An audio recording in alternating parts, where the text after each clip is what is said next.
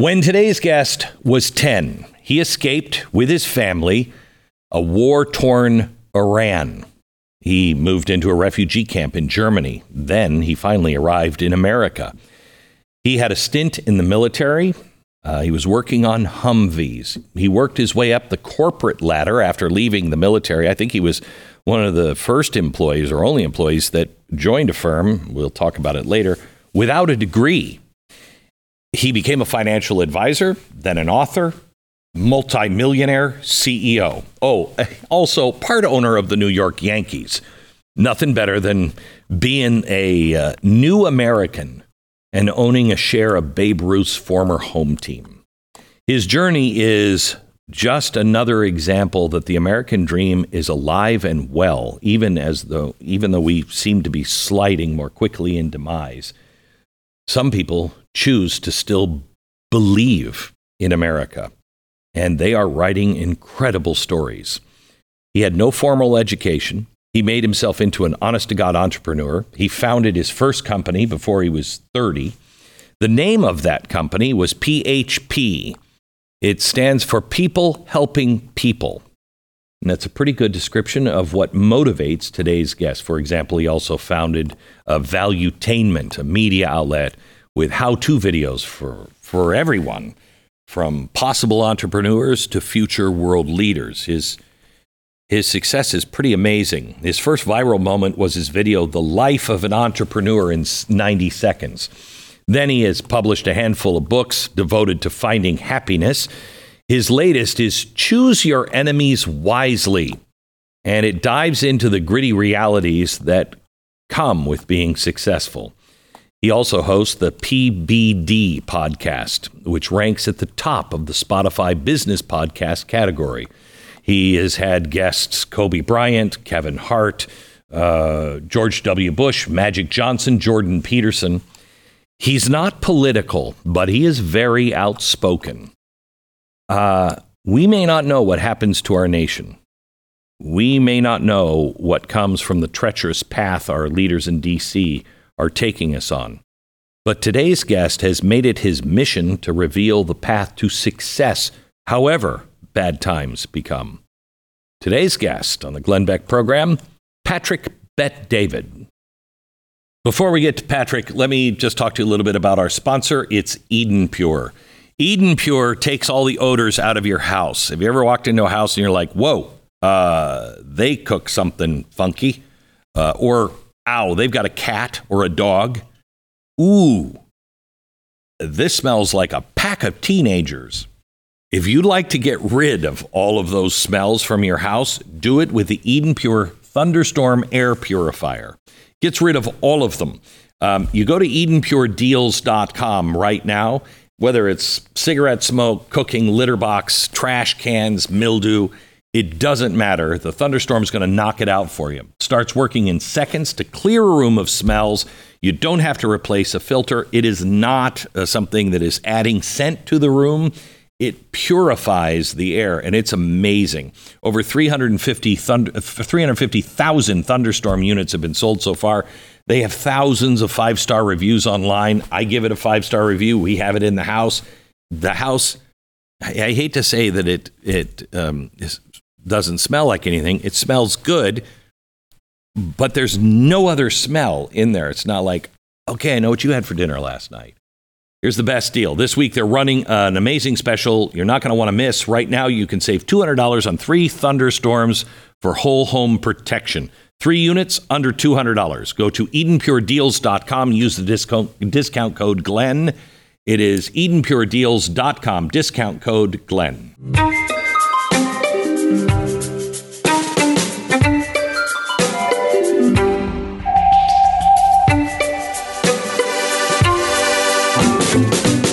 Patrick, how are you? How are you? I'm great. It's Fantastic. good to have you here. It's great to be here. Um, I man, I'm so excited for this podcast because I could go anywhere with you. Um, but I want to start for people who may not know your history. You're Iranian, um, Christian Iranian, Yes. right? Um, and you left when the Shah left. I was born when the Shah left. So, so I'm okay. born October 1878. Three months later, he left. I stayed 10 years. I left six weeks after Khomeini died in 89. Oh my gosh. So you lived under Khomeini? I did. I was under Khomeini for about 11 years. What was that like? Insanity. Insanity. I mean, this whole thing you hear about mad bad Amerika, mad bad. I saw that. It was regular for us to see.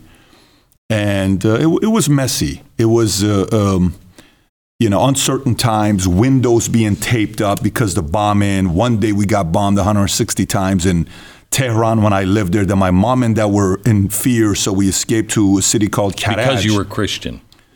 Uh, well, not necessarily because we were Christian. It was, you didn't talk about your religion in Iran. Yeah. You didn't advertise it. It wasn't something where you're saying, "Here's what I am." You kind of kept it to yourself, and you're saying, "Like, I'm thinking about what I am," but you Right, keep it yeah. to yourself. No, but it was a messy. It was a very messy, unstable time for a six, seven, eight, nine, ten year old kid to go through. What'd you pull from that? It's crazy you say that. To me, have you read Elon Musk's recent book that came out? I have not yet. freaking incredible. You got to Okay. read it. It's fascinating. I mean, he, some of the stuff he talks about is insane, is insane. His dad is a very important character in his life. Mm-hmm. Maybe the number one driver. No relationship, mm-hmm. nothing going on, but the number one driver. I think the chaos made me do better in business and in the military. The fact that I was in Iran and it was constant chaos, family, marriage, parents, politics, war, religion, moving, finances, it was nonstop chaotic.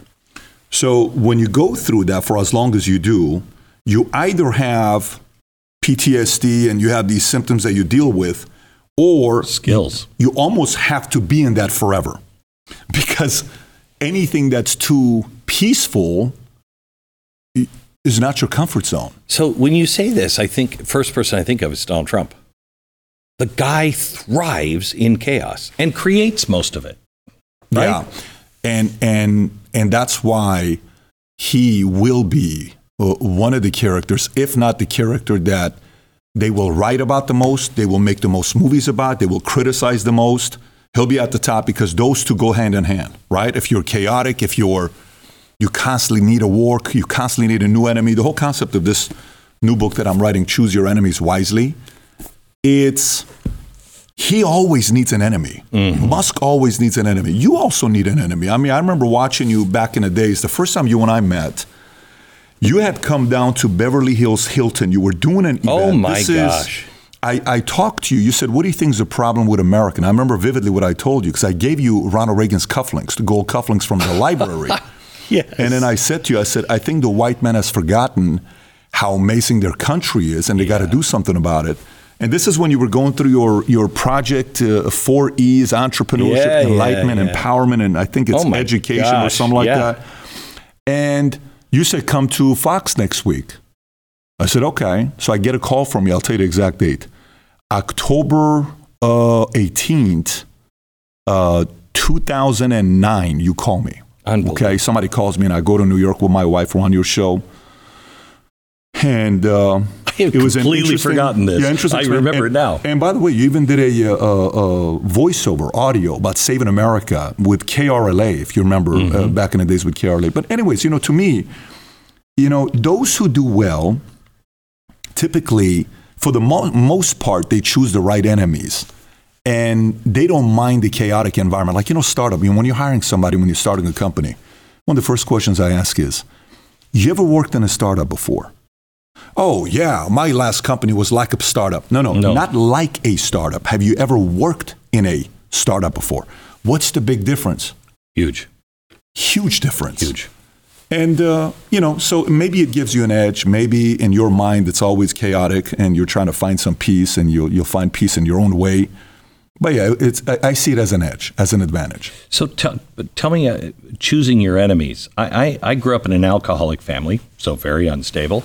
Um, and I don't like conflict, but I find myself in conflict, but I don't go searching for it. I don't go, I mean, now, now I kind of, I wear as a badge of honor. Well, yeah, he's my enemy. Good for me. You know what I mean? Now you can kind of judge people a little bit on who their enemy is. Yeah. Um, but I, I, I, I, I liked being liked by everybody, and I'm not. You sure you liked being liked by everybody? You sure like that was your deal? Because the the guy, so I'm the fan. I'm the one that Okay. follows you, not the other Yeah. way around, right? I've been watching you. You've not been watching me. I've been I've been watching you, and you know m- maybe it's a strange relationship we have internally where we want to be to find peace, but then at the same time, whether we like it or not, we attract it. You know, some personalities, you know, like my, my uh, I have four kids. One of them never has issues that come up with them because he doesn't attract it. His personality is the kind of guy that you won't ever mess with him, but you like him and you want to be around him. I have another kid that attracts it nonstop. it's part of his wiring. You may not know it. It kind of comes with your I think, but I think there's a difference because you're like this. You are. Some of my producers are like, "Are you ready?" And I'm like, "Yeah, we're gonna have a great conversation." No, you ready? Because he's very frank.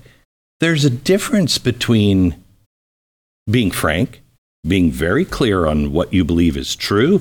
That makes a lot of people into your enemy. A lot of people. Um, but that's not, I'm not choosing my enemy. I'm just telling you, no, no, no, I've done my homework. Change my mind. I want to be wrong. Change my mind. But you got This an is- uphill battle. This is coming from the guy that would do the boards. you would draw the stuff, and you would go through.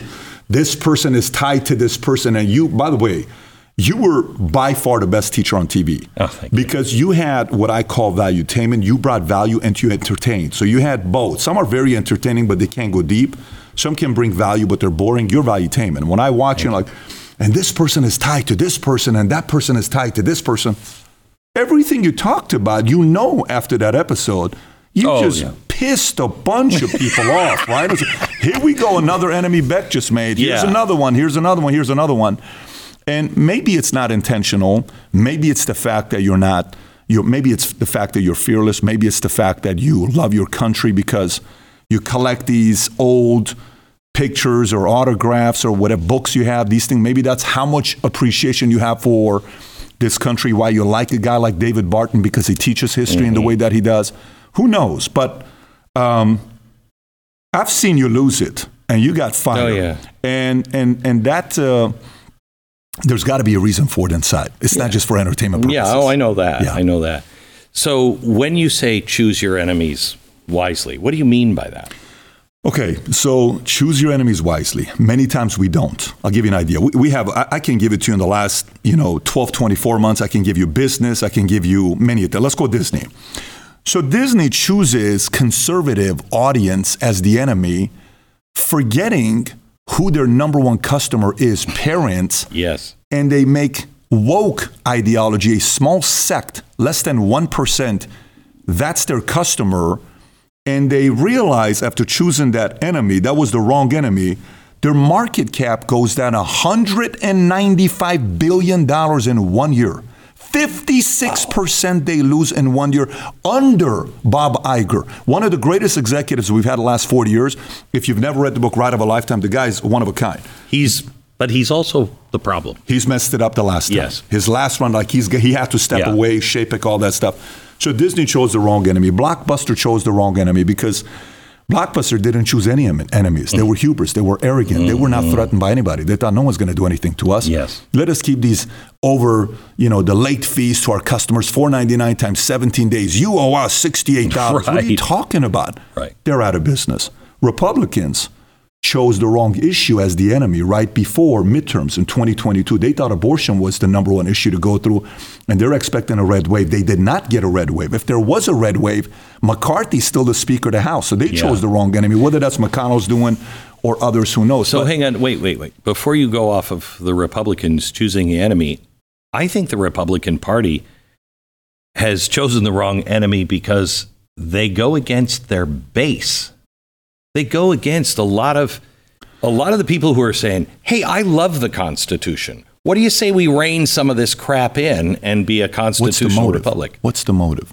Why do that? Why go against the base?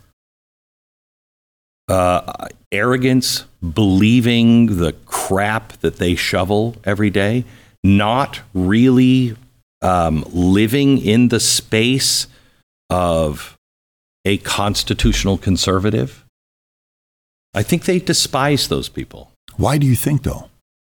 Then, then, then maybe you're talking about RINOs. I don't think you're talking about Republican Republican. You're talking about RINOs, right? Yeah, you're talking I'm about talking about the party. Yeah. Oh, I, I, I, I don't disagree there. yeah. I, think, don't mean uh, the. I don't mean Republicans. I mean the party. All right, I'm listen. I, I'm Yeah. fully with you. I think Republicans. Uh, uh, uh, I think three communities are ruining America. If you ask me, I think it's the tolerant Christians, it's the do your thing libertarians, and uh, you can talk about the rich Republicans that don't tell anybody we're Republicans, baby, because their Democratic friends won't like it. Those three communities are destroying America. Destroying America. You know what's crazy? One of my most uncomfortable interviews I ever did. I'm in Chicago, and I'm talking to Mike Ditka. I'm more of a post game interview guy more than the game. I have consumed more Mike Ditka post game interviews than I have consumed him actually coaching games. Okay.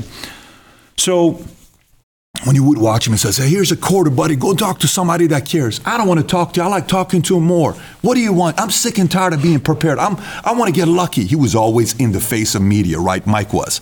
And he was tough, and him and Buddy Ryan, and they finally won. One of the greatest Titans of all time. Coach does what he does. One of the best documentaries ever is the, I think it's the 84 85 Bears. And I'm interviewing him, and I ask him about Colin Kaepernick because at that time I think he got fired from ESPN. And I noticed he started apologizing. It's like, maybe I was wrong. Maybe I pushed people too hard. Maybe I'm this. Maybe I'm like, no, no, you're right. Don't second guess yourself because they're louder and they make you seem like they're bigger. They're not. You know, when a community comes in screaming, like you get into a street fight and a guy tells you, I'm going to call my friends and, and I'm part of a gang and they're going to come and whoop your ass. And you say, you do the following. And you say, call them right now. you have a 50 50 shot of getting your ass whooped. yeah. Because if he does have those friends, Yes. you're, you're, You're getting destroyed. But if all of a sudden his eyes flinch, guess what? He doesn't have those 20 gangsters. American conservatives are thinking Yes. these ideas have such a big backing, but they don't. They have fooled you. And your, your backbone is like, well, what if this and what if that and what if this? No, we have to kind of be proud of being an American, proud of the Constitution, proud of what this country has done, proud of what it's produced, proud of the fact that it's produced jobs for other countries that are benefiting from the technology that our guys have produced and invented. And we have to go back to the right hero making machine, uh, uh, recognizing the right heroes. We're not recognizing the right heroes today. America's making a very big mistake. If we don't get our act together, uh, this next generation is going to be so confused. They, they don't know who to look up to today. They don't have an idea who to look up to today. So we have to kind of take a time out, step back. Hey, we've been a great organization for a long time, okay? We won for a long time, decade after decade after decade. Now, we fell for the trap of, you know, when the Ford organization were suing the, the founder and the grandkids and some of the kids, the relatives were saying the founder doesn't have a clue what he's talking about. He knows nothing. They're suing this guy. Hmm. They're in court. And they're saying, Do you know that car, what kind of an engine it has? He says, I don't. Do you know what kind of I don't. Do you know what this part is? I don't. Do And finally he says, Listen, you can ask me as many questions as you want. In my room, I have a machine with 27 buttons. I can press any button and get an answer within seconds. Correct. That's why I'm running a company. But sometimes we're sitting there, we're like, we're bullying the guy that started a company, we're bullying the people that created this incredible country, this idea that we're benefiting from, and we're apologizing for them. What are we apologizing for them for? This apologizing stuff has to end, and we have to stand up and say, hey, whatever your country is, we've done a lot of good for yours. And this is what we're going to be doing. This is what we, you cross the line, we have a problem. Don't use our name to kill other people. Don't do that. Here's where I'll let you go. You cross the line here, you don't have our support, and I'm going to publicly call you out. Don't compromise our relationship. No problem. I got. We need something like that. We don't have that today. Today it's like favors for favors for favors. It's ask you, problematic. how do we how do we reconcile um, the thing we, we we're in a place where we have to learn from the past We have to learn from the mistakes of the past. We have to learn. You know why people hate us in the Middle East? Because we're lying bastards a lot of the time. We don't torture, but we'll ghost plane you to Saudi Arabia. Well, if I'm if if if I'm uh, you know an Egyptian on the street and I know America has put people in the torture, you you stand for nothing, in my opinion. We've made really bad mistakes. Every country has. Every human, every country. We're not Jesus, we're the United States of America. We have to, however, have an honest conversation about hey, what if, wh- where did we really go wrong? Wh- what are the things we should stop doing? Have an adult conversation, and then say, and by the way, here are all the good things we did. How do we have that conversation? So you're opening up a can of worms for uh, manipulators and victims to go even deeper and say, "See, see, see! I told you! I told you all this time. Look at them now! I told you." You have to understand there's a bit of a, a power play going on as well, Yes. and it's Machiavellian and it's gamesmanship and it's the mob. They know this game very well. They know how to make the other side act like they're apologizing and always apologetics and constantly coming from that standpoint. Listen, But wait, wait, wait, wait. Before you before you say anything, yeah. The medical community has no credibility with me. Scientific community no longer has any credibility Yeah. between what they do for the global warming to twist the numbers and panic everybody to COVID. All they would have to do is come out and say, okay, this, this, this. Wow, did we get that wrong? And you know what? Some people intentionally were doing it, they're out. They'd restore their credibility.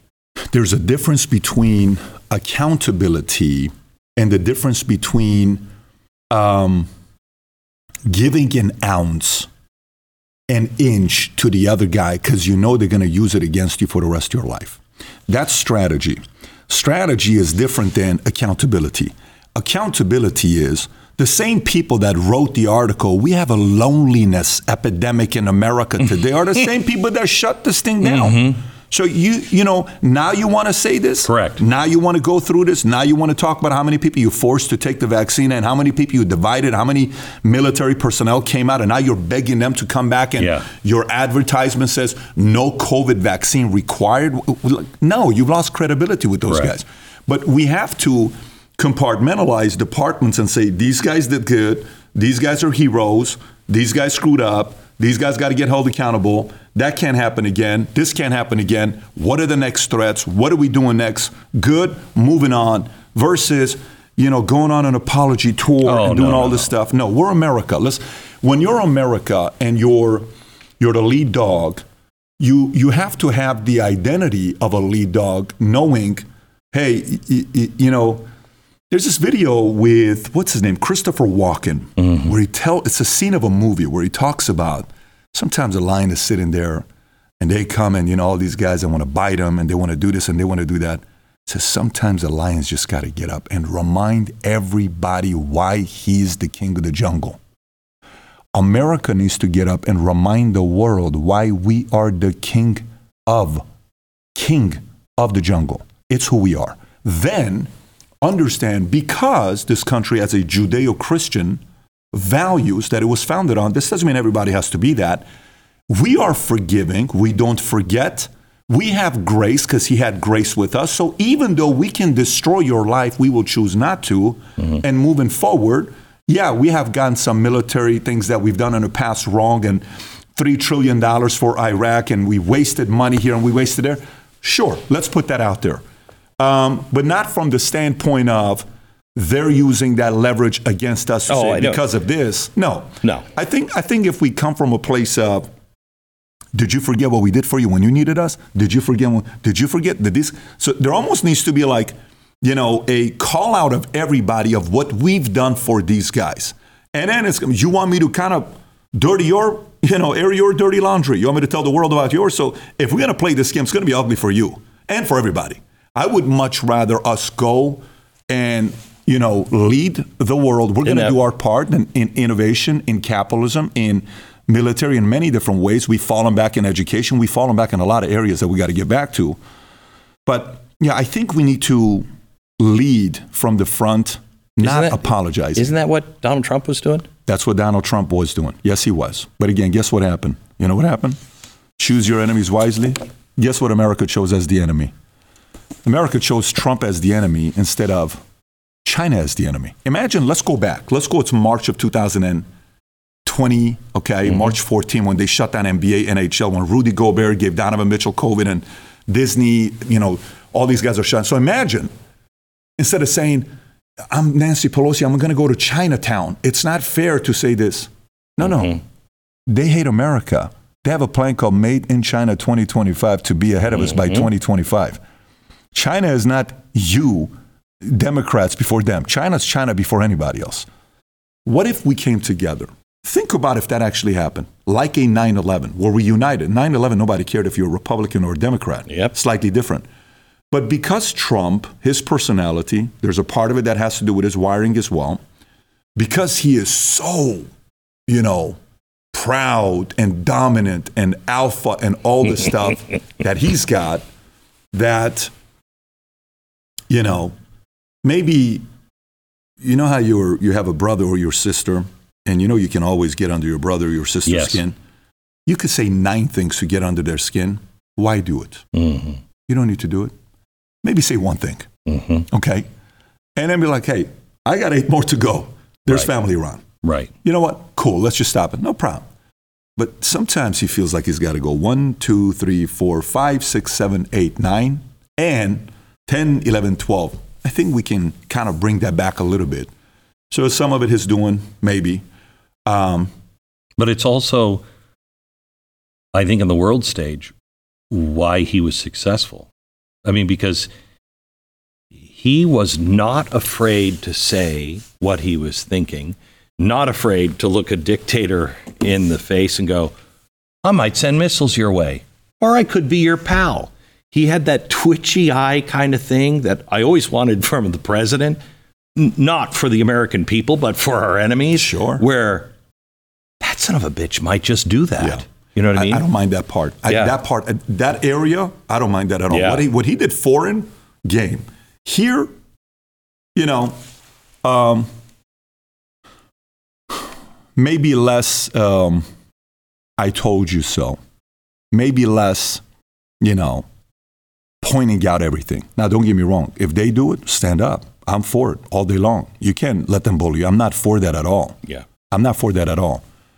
But, you know, back then, Reagan, Reagan used to do it with a smile. he won't be, he's not a Reagan, and he'll Yeah. never be a Reagan. We all constantly go back to a Reagan, and we'll talk about how he was and how, you know, his storytelling and comedy and how he was able to get Gorbachev to do what he does. I think history is going to write more about Trump than Reagan. I think you know that as well. It's not about, there's more to write about Trump than there's about Reagan. You know, Trump had a better TV career. Trump had a better business career. Trump had a better women career. Trump had a better, the only thing that Reagan had a better career was presidency, politics, and governor. That's, mm-hmm. he's going to have that. But they're two different animals to compare them Yes. to each other. It's like Michael and Magic, different game, very different game that you have against each other. But yeah, I think we need to get back to that. What we have today, it's embarrassing. You know, The- today, you know, it's like you go to a bar and you've been going to this bar for 20 years, and there's that guy that sits in the corner, is 58 years old. Well, you, you've heard rumors about the fact that that guy's done some stuff in the past. Yes. So when a fight breaks out and it's about to be a brawl in a bar with 100 people, he just gets up, says, What are you guys doing? Mm-hmm. And everybody just kind of sits down, okay? That guy dies. That bar is done, okay? That guy in the corner in the bar is a guy named Joe Biden. He gets up. He's having a hard time getting up. And everybody's like, Joe, stop. Fight continues and even more because they don't fear anybody. There's three things a great father's got to bring to his kids father, fear, respect, and love. If you get the trifecta, fantastic. There's two things a president's got to bring to his enemies respect and fear. If your country loves you, bonus, but you don't have to have the love. But you got to get the fear and the respect. Unfortunately, the world doesn't respect our president today and they don't fear him. We need those two. We've been missing it for a few years. Uh, when there is no fear and respect, bullies and tyrants show up. It's a perfect market right now for tyrants and bullies, and we're seeing it everywhere. I want to talk to you about better spectacles. Did you know that we see with our brain and not our eyes? Our brain constantly senses what's happening around and it fills in all kinds of blanks, all right? How and what we see not only depends on the strength of our eyes, but it helps make the, um, the brain uh, help us with the optimal decisions, okay? This is why you need as much field and peripheral vision as possible, the widest field you can get. Vision is so important to humans. Almost half of our brain's capacity and 25% of our energy every day is dedicated to our sight and visual perception. So, you want to see the most of your world, the biggest view wherever you look. Rodenstock's bio- biometric intelligent glasses they will help your brain adapt nearly instantly to what you put them on. And sometimes you have to get used to glasses, not with these. You don't have to get used to them. Uh, you put them on and they will feel natural and relaxing. It is like a hot knife through butter. Seamless visual experience, visual acuity like you've never experienced since wearing glasses. They're biometric intelligent glasses with artificial intelligence from Rodenstock. You can find them at Better Spectacles. Go right now to betterspectacles.com slash Beck. Schedule a teleoptical appointment. Get your glasses for 61% off. betterspectacles.com slash Beck. You think we're seeing it from our own side? What do you mean? Inside America. Of the course. bullies and tyrants. Of course we do, but they they're uh, you know the guy that's loud. You know you you for example, my dad and my mom they got divorced twice. They got married to each other. My sister born, divorced, remarried. I'm born, divorced to each other. Okay. Mm. And there was this one uh, aunt we had, and I would be at the house, and my dad doesn't come home till eight eight thirty and she would come in and she would say stuff like this to my mom. She would say, Is that all Derek did for you? Do you know what John did for Mary? He doesn't treat you that well. Why doesn't he buy you a bracelet? How come mm. he doesn't buy you that diamond? Look what an amazing woman you are. Look how many kids you've given her. You know what other women are doing like you that are beautiful like you? You think they're doing this? You know what they're doing? And she would keep feeding this BS to my mom. Mm. As a seven year old kid, I'm sitting there watching. They don't know I'm watching, but you know, kids were paying attention. Oh, yeah. And then I would see my dad would come home. And when my dad would come home, the fight would start. When the fight would start, and my dad doesn't know where this fight came from. He has no clue that lady created a proxy war. My dad has mm-hmm. no clue that was a proxy war. That is an element of a proxy war that leads to a divorce, right? We have a lot of that in America today. A lot of that in America today of faces we don't know. These are faceless proxy war, yeah. you know, uh, you know, puppet masters that you think you and I know. These are the guys that come into the room, stand like this. They don't want to get on the mic. They don't want to get in front of TV. They don't want to do any of that stuff. But behind closed doors, they're just going like this. And they're dividing, dividing, dividing. And that dividing is a business model. So there's a business model to being divided because when you're dividing and people are distracted and you're calm, you can come in and take this, yep. and take this, and take this, and nobody notices. When like everybody, yep, when everybody yep. else is in fear and you're calm, you can get a lot done. You can get a lot done. Fear and angry. Yeah. Yeah. So, how do we change that? Selling the dream, selling America, selling hope, selling history, re reminding people what we've done. You know, what's a, what's a therapist or psychologist do when a husband and wife are about to go through a divorce? Sits them down and says, okay, uh, tell me the best time you've ever had with your wife. Moment. And these guys want to kill each other, right? And you're like, ah, uh, I would say, and then they both at the same time say, Italy 1999. Oh, yeah. shit. Oh, okay. Yeah. What happened in Italy? And they look and they give that, the smile they don't want to give that they give to each other. Right. And then you're like, we had a good time. Tell me, give me details. What hotel did you stay at? What restaurant? What were you wearing? What was she wearing? What was it like at night? How late did you guys stay up? What did you watch? What did you do? What was the perfume you wore at that time? What cologne was you wearing? What music were you listening to? What did you like? Did you learn the language? Were you translating? Because phone wasn't there. Like you're getting these details. And the more detail comes out, and like, how about another trip? How about another this? Tell me what you guys overcame together. What was the hardest thing you guys ever overcame together? when our kid had cancer at two years old, that was a tough time for about a year. She starts crying. He puts her hand, his hands around her. And then you see this evolution yes. take place and say, look, guys, what do you want to do now? Right. Do you want to get back to that or do you want to go this? We're not reminding of the times we led and we won and we overcame.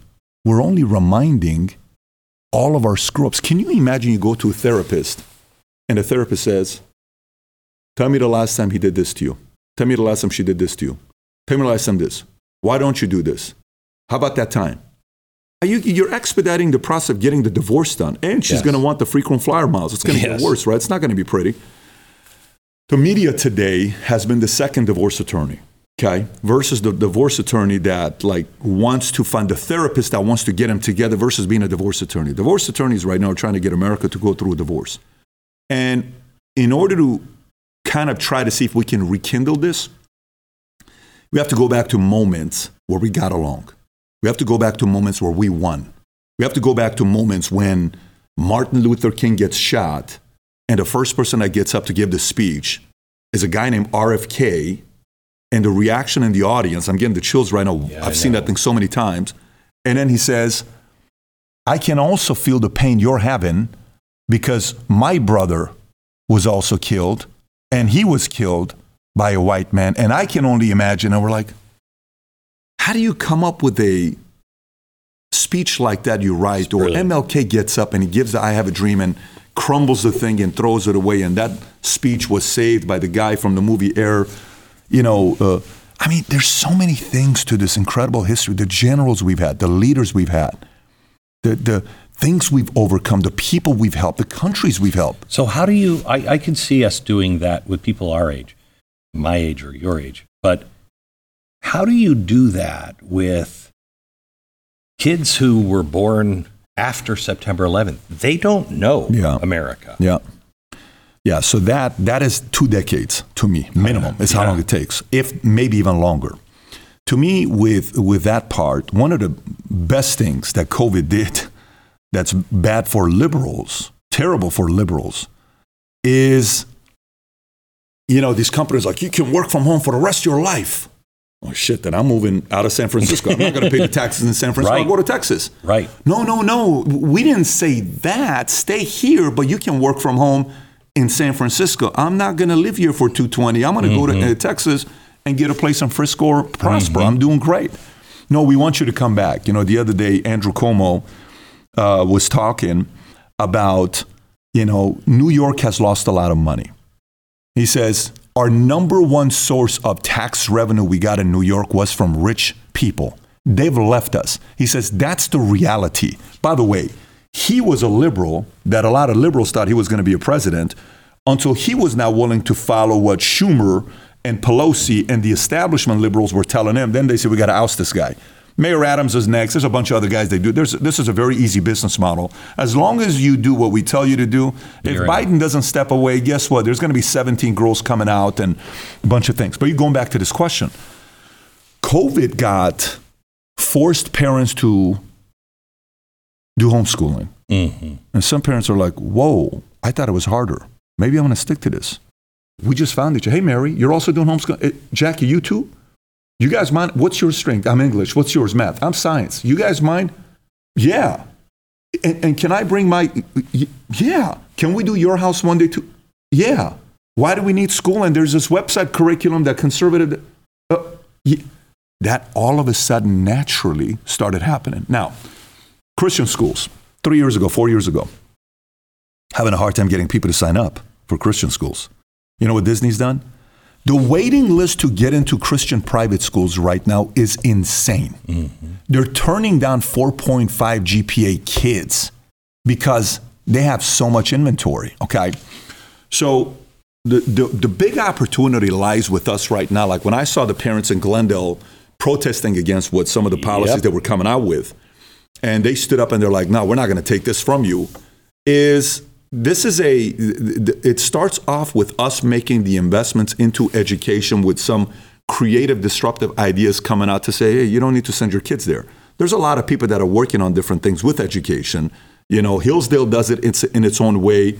There's others that do it as well. But I think that opportunity starts with the education side. When somebody finds a way to say, that's going to be my mission, that's where I'm going to put my money and my time into, this is like the ripe time for parents to be receptive to something like that. It's got to be duplicatable, easy, streamlined, effective, high content, pre recorded from teachers that are winners, high expectation, high standards, accountability, creativeness. We're teaching different things. And maybe a part of the country's got to say, like, you know, uh, today I'm having Jeremy Boring, Jeremy uh, Boring on. He's uh, Yeah, from yeah, Daily yeah. Wire. Yeah, yeah. And he had a moment one time in Hollywood where, you know, imagine you're a 12 year old kid, you're coming up, you're like, your dream is to win an Oscar one day. Hmm. That's a dream. You're attached to the dream. It's an emotional mm-hmm. thing. You think about it. You watch, and the Oscar goes to, and then you role play saying it hundreds of times. And mom, look, this is going to be my speech. And I'm going to thank you, mom. I'm going to say, I want to thank my mom. And mom's crying, my boy's going to get an Oscar. It's going to be awesome, right? And then one day you realize, these guys don't like me. I can never do this. And then you're like, that's okay. I don't mm-hmm. need them. I'm okay. The moment we realize, why are we so caught up in G, you know, getting a high school diploma? Why is this such a big deal? Why do we have to do that?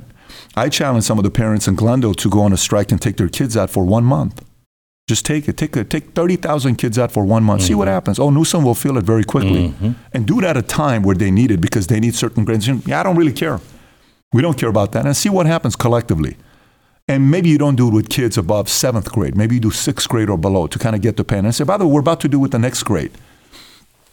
And getting people to run for office, like within schools, administration, we have to encourage people to do that as well. And the last thing I would tell you, Glenn, is you asked me a question earlier, what am I going to be speaking about at, you know, Turning Point USA? Yeah. And I showed you my notes. I said I'm already writing a few things, but this is one of the things I'm going to be talking about. For the last year and a half, when I talk to anybody that's under 35, I am encouraging Christians, conservatives, to do whatever they can to have a minimum of four kids. Not one, not two, four minimum. If you can do five, go for it. If you can do six, even better. If you can do seven, all day long. Your LDS, your daughter introduced to LDS, 14, 15, whatever the timeline was in Vegas. I think that was the timeline that you went You're amazing. Guess what? Uh, you know, that, that model, when, when I go talk to Christian churches, and I say, look at the LDS model. Look what they're doing. You can say whatever you want, but this Gordon B. Hinckley, the virtues, the way they're raising the kids, the way they're teaching them how to speak, the way they're sending them for two years, there's a system. What if we get conservatives to start having four kids? Because if they don't, it's competition of religion today. And guess what? Mm-hmm. Muslims are winning 2.9 to 2.1. You're not going to win. It's a But I matter have of to tell you, I, I'm a guy who didn't want a big family. I have four kids. I wish, and I mean this sincerely, I wish I had 10. I wish I had 10. It's a pain in the ass that you think never is, is never going to, you're never going to make it out alive. But it is the greatest joy. It is, it is truly all that matters in life. When you, when you grow up enough to get past all the bull crap that you've got going inside, you realize this is it. Yeah. This is it. Can I that clock cannot be right. Is that the time? Is that correct? Oh my gosh. Um, I've got so much to talk to you about, and we haven't talked about hardly any of it. Can we do some rapid Go for it. Yes. Uh, rapid stuff.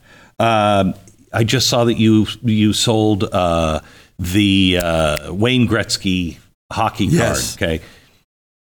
Tell me about your collection. What do you what do you collect? Okay. I, I love baseball cards and I like vintage baseball cards like 33, Goudey, Babe Ruth, PSA 8. I like Mickey Mantle Topps. I like Mickey Mantle Bowman. I like Joe DiMaggio's rookie card, Ted Williams rookie card. What's the what's the best? What's the one that you say this? When I look at It's it, hard, which one gets me? Let me tell you, you know, as a, if you're a baseball card guy, when you hold it, I'm 12 years old, I'm 13 years old, you know, I'd probably say Babe Ruth because Babe to me, you know, it's got to be Babe. It's got to be Babe. When I hold the Babe Ruth card and I'm looking at it, you know, yesterday I was talking to Ken Griffey and I'm like, Ken, do you realize I own 75 of your PSA 1089 upper deck card and I gave one of them to my son on September 24th as a gift? He's going crazy, right? You would see Griffey's beautiful, you know, left-handed swing that he had. Uh, now, I mean, for me, um, I'm not a hockey guy. So when the guy called me telling me, hey, I got two of Gretzky's uh, uh, Holy Grail cards, do you have cash? I said, I'll buy it. What's the offer? 540. I said, great, I'll send somebody, meet us at PSA. I want PSA's president. Their PSA president meets. They're like, no, this is the card. We graded it. Can you put it in a new case in a proper way? They did. Here's 540K we wired. A year and a half later, I sold it for 2.2 million. Unbelievable. But I'm not a, I'm not a, I've interviewed Yeah, yeah, Gretzky, yeah. But I'm more baseball. What's it feel like to be part owner of the Yankees, especially as an immigrant? Yeah, it's a dream, man. It's a dream. It's a dream. You know, when you go there and, and Coolest thing about that? who was thinking about that? No, coolest thing about that. That's the coolest thing. I'm just, Glenn. I'm a regular guy. I mean, you got if you had, if you interviewed my friends from high school, they would tell you we remember when Pat was partying until four o'clock in the morning Yeah. one night at a my sister's apartment complex in Burbank, and they stole my Toyota Corolla '83. and I'm calling my dad saying I want to go to the recruiting station. He comes, picks me up. I quit Burger King that I'm working in Glendale. I got four W's from Glendale Community College. I talked to the recruiter. I said, listen, if you can get me in tomorrow, I'm signing up. He said, it's going to take three months. I said, I'm not doing it. He said, make, make a few calls. Two weeks later, I'm at Fort Jackson, Carolina, South Carolina, joining the Army. I was going to do 20 years. That's what I was going to do. I'm a big guy. Military is easy for me. You know, I speak four or five languages. I speak, you know, Farsi, Armenian, Aramaic. I speak Jeez. German at the time. And because I, had, you know, had more time there. But yeah, it, it- when you when you go to the Yankee Stadium and they give you a tour and you're meeting with Steinbrenner family and they're sitting there, I said, guys, listen, I know MLB already did a background check on me. It took 15 months, and I know all this stuff is going. on. I just want to let you know, I'm loud, and I have strong opinions. You sure you're okay? Because you can't call me and tell me to. And then they said, look, we're also loud. You just don't know who we are. Let me tell you what we. And he starts. I'm like, oh, okay. So I see what you're doing as well. Good, I respect it. And then he says, uh, there's only one rule we follow. He's the boss. You can't do anything with him. He runs the show. He's pointing at Hal Steinbrenner. Hal says, I'm the boss, meaning himself. I said, Hal, you're the boss, Yankees. I'm just, I'm just a rich cheerleader owner in the company. That's all it is. And he says, fair enough. So we moved on. But yeah, it's a great feeling. Yeah. It's a great feeling. Well, this is our last podcast of the uh, season. We go on to break for the holidays, and I want to talk to you about preborn. Preborn is, I think, a miracle. At this time, for unto us a child is born, for unto us a child is given. These children um, that are being aborted are not being aborted, generally speaking, by evil moms. They are being aborted by women who feel backed into a corner like they have no other choice, or they believe in the lie that it's not really a child. They know. But until you see the ultrasound, until you hear the baby's heartbeat, a lot of women can just turn that off. You double the chances of a child being born and mom saying, I choose life when she hears and sees her baby. That's what preborn does. But they also, also take care of mom and child, help take care of them with prenatal care and then post care for up to two years. Please be a part of this ministry that stands in the gap for life. When you support preborn, you support women and you empower them. Your donation of 28 bucks will help make a woman's choice for life. For unto us a child is born. Help another child be born. Keyword baby at pound 250. Keyword baby pound 250 or preborn.com slash Glenn. All right. Uh, one last uh, commercial here for home title lock. Most people have no idea that there's an invisible gap in, in their home's protection. You think, oh, well, my, my home title, I had that check. No, you did when you bought the house. Your home, your equity is at risk. This is why they do a title check to make sure it's free and clear. If somebody swoops in, you're not going to know it either until you sell your house or uh, until the sheriff comes knocking at the door because you haven't been making the payments to the bank. Wait, yes, I have. Oh, somebody took your title, racked up all new debt. The house is in their in their name now that they didn't pay that loan. That's the collateral. Your house and you're out. Home Title Lock can make all the difference. Protect your home from this invisible gap. Check on your home's title right now at hometitlelock.com. Use the promo code BECK. They're going to send you a complete scan of your home's title, and your first 30 days of triple lock title protection is free. It's hometitlelock.com, promo code BECK. Hometitlelock.com, promo code BECK. Let's just take uh, just initial thought on Iran and our support of Iran. So I had the Crown Prince uh, Reza Pahlavi on two weeks ago, and we did a. It's the first time ever he did a three-hour long-form interview. I think Iran is not going to change for a while unless there's two pieces. China's got the 25-year, 400 billion dollar mm-hmm. contract, and you know China and Russia that that mm-hmm. that we lost Iran when they got in there, and the sanctions we had if Biden wouldn't have lifted it, it would have been pretty bad for them where they, they were going to experience something of fall because the people were sick of it. I think the person that plays a very important role with Iran is MBS. Let me tell you why MBS. Hmm. Crown Prince of Saudi Arabia, yeah, MBS. Yeah. This guy's a $25 billion guy, 38 years old. Uh, Forbes recognized him as top 10, you know, most powerful people in the Middle East and very charming, charismatic. He's a good salesperson, visionary. He's not hardcore you know, uh, uh, Muslim. He actually called out Muslim about how they were. He even got rid of some party that was going around arresting people for what they were wearing. It's like, no, we're not going to be doing that. And he just recruited Ronaldo for 200 million a year. He was giving Messi 25 million a year to be an ambassador. You know, Greg Norman and these guys went and brought LIV to Saudi Arabia, Gulf over there. Number two in oil behind Saudi Arabia. They got enough supply of oil for God knows how many years a long time, 200 years or so. Even though the world's 46 million, they have it for them for 200 years, give or take. So if he wants to make Saudi Arabia into a place where you and I, what are you doing this Christmas? I'm going to take the wife and the kids to Saudi Arabia. What? Because mm-hmm. that's what people said in the 70s when they went to Iran. If he wants to do that, you could live in a 40,000 square foot home with nice rides, swimming pool, indoor, outdoor, golf course, gym, everything. But if your neighbors are criminals and murderers yep. and killers, I don't care how beautiful your house is, I'm not coming over. Correct. He needs to know that's his number one issue. So if he wants to get Saudi to compete versus Europe, 87% of his GDP is still oil. That is too reliant on yeah, oil yeah. and it's problematic. If nuclear energy takes off the way we are in the US and we make the right investment into it, nuclear exposes this business model that's not good for him. He knows that. He's got a short window. To do that, he's got to broker deals with Israel. He's got to help somebody to change the regime in Iran. He's got to make the surrounding people more calm, and he can do it because he's got something every one of those guys need, except for Iran. So I think the number one domino is MBS to change stuff in Iran. A thorough answer. Um, your reaction to the anti Semitism that's happening right now? You know, um, here's what concerns me about that. Um, you, you hear all this stuff with Hamas. Is you've, you've seen all the arguments. It's being done all over the place. Okay, well, who did it first? You know, well, they killed 400 uh, uh, civilians and they raped and they did this, this. Yes.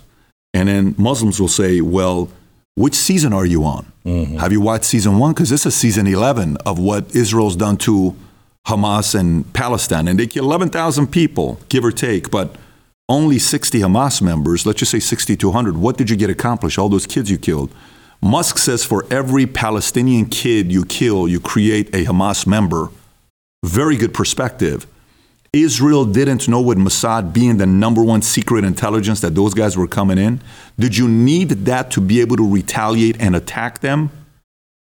I have so many questions that I don't have the intel to make an educated decision, but I know the people of power do. They know what concept of CIA knew what Israel, they, they knew this stuff. So yeah, I, I don't know. I, I, think there's way too many things that, that prompts questions for me. I have one thought. So, if well, wait, wait, wait. I, I want to make sure that I give you the opportunity um, to be clear.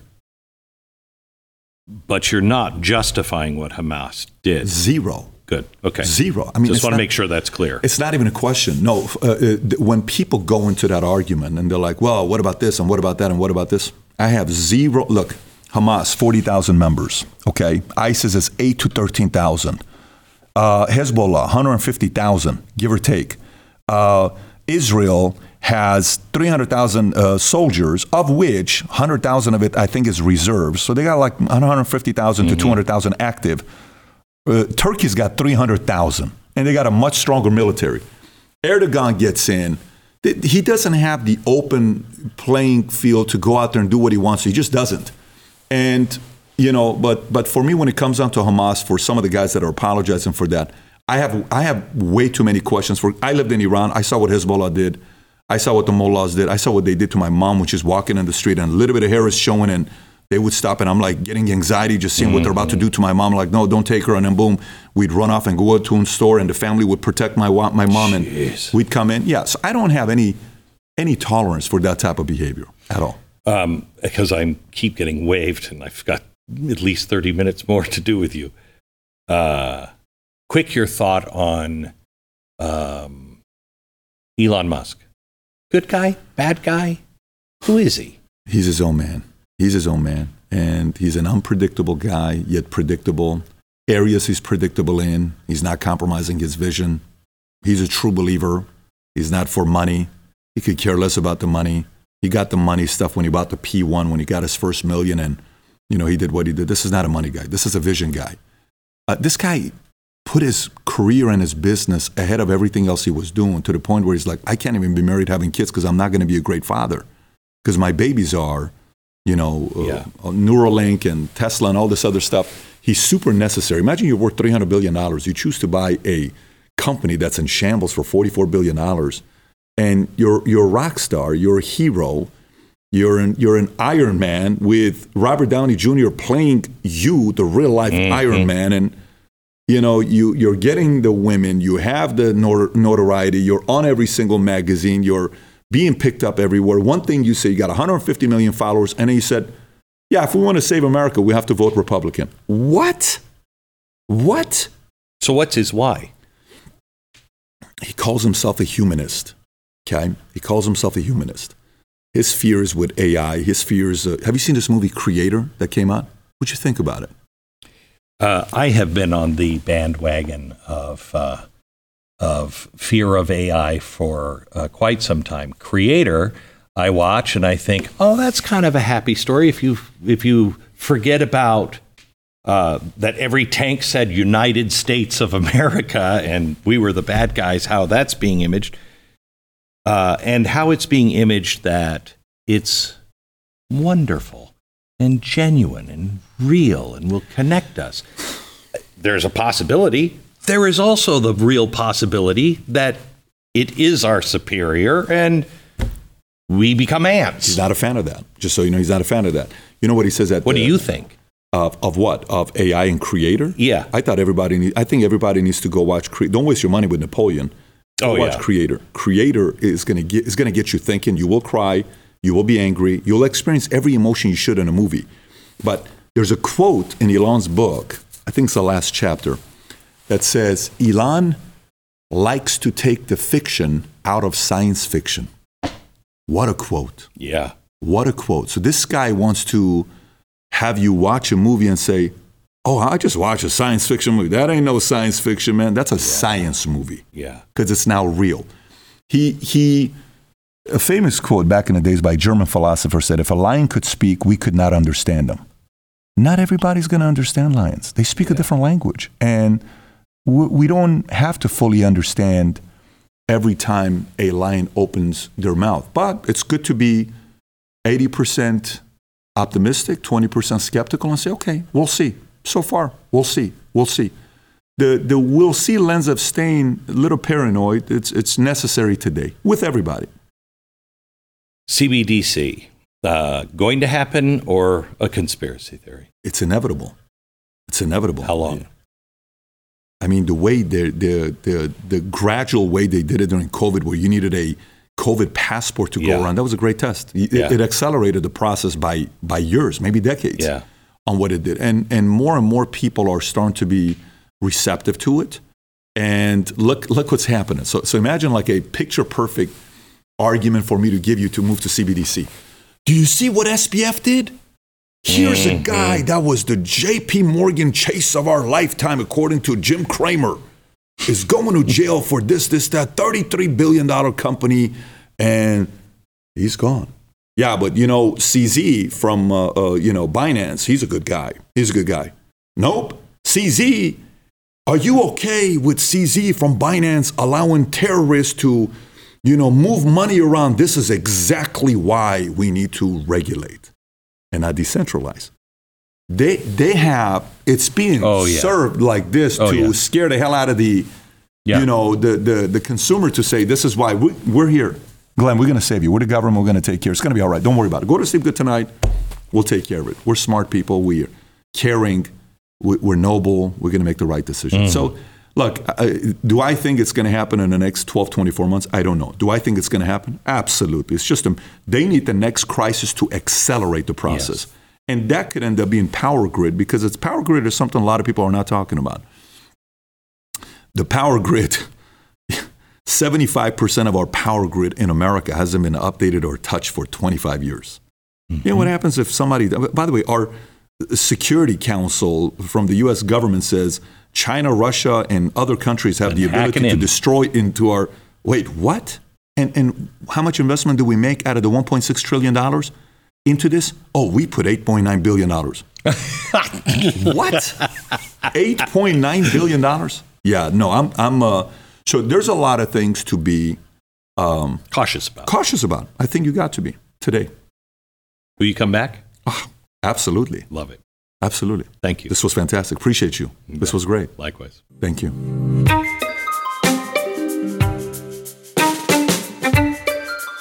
Just a reminder I'd love you to rate and subscribe to the podcast and pass this on to a friend so it can be discovered by other people.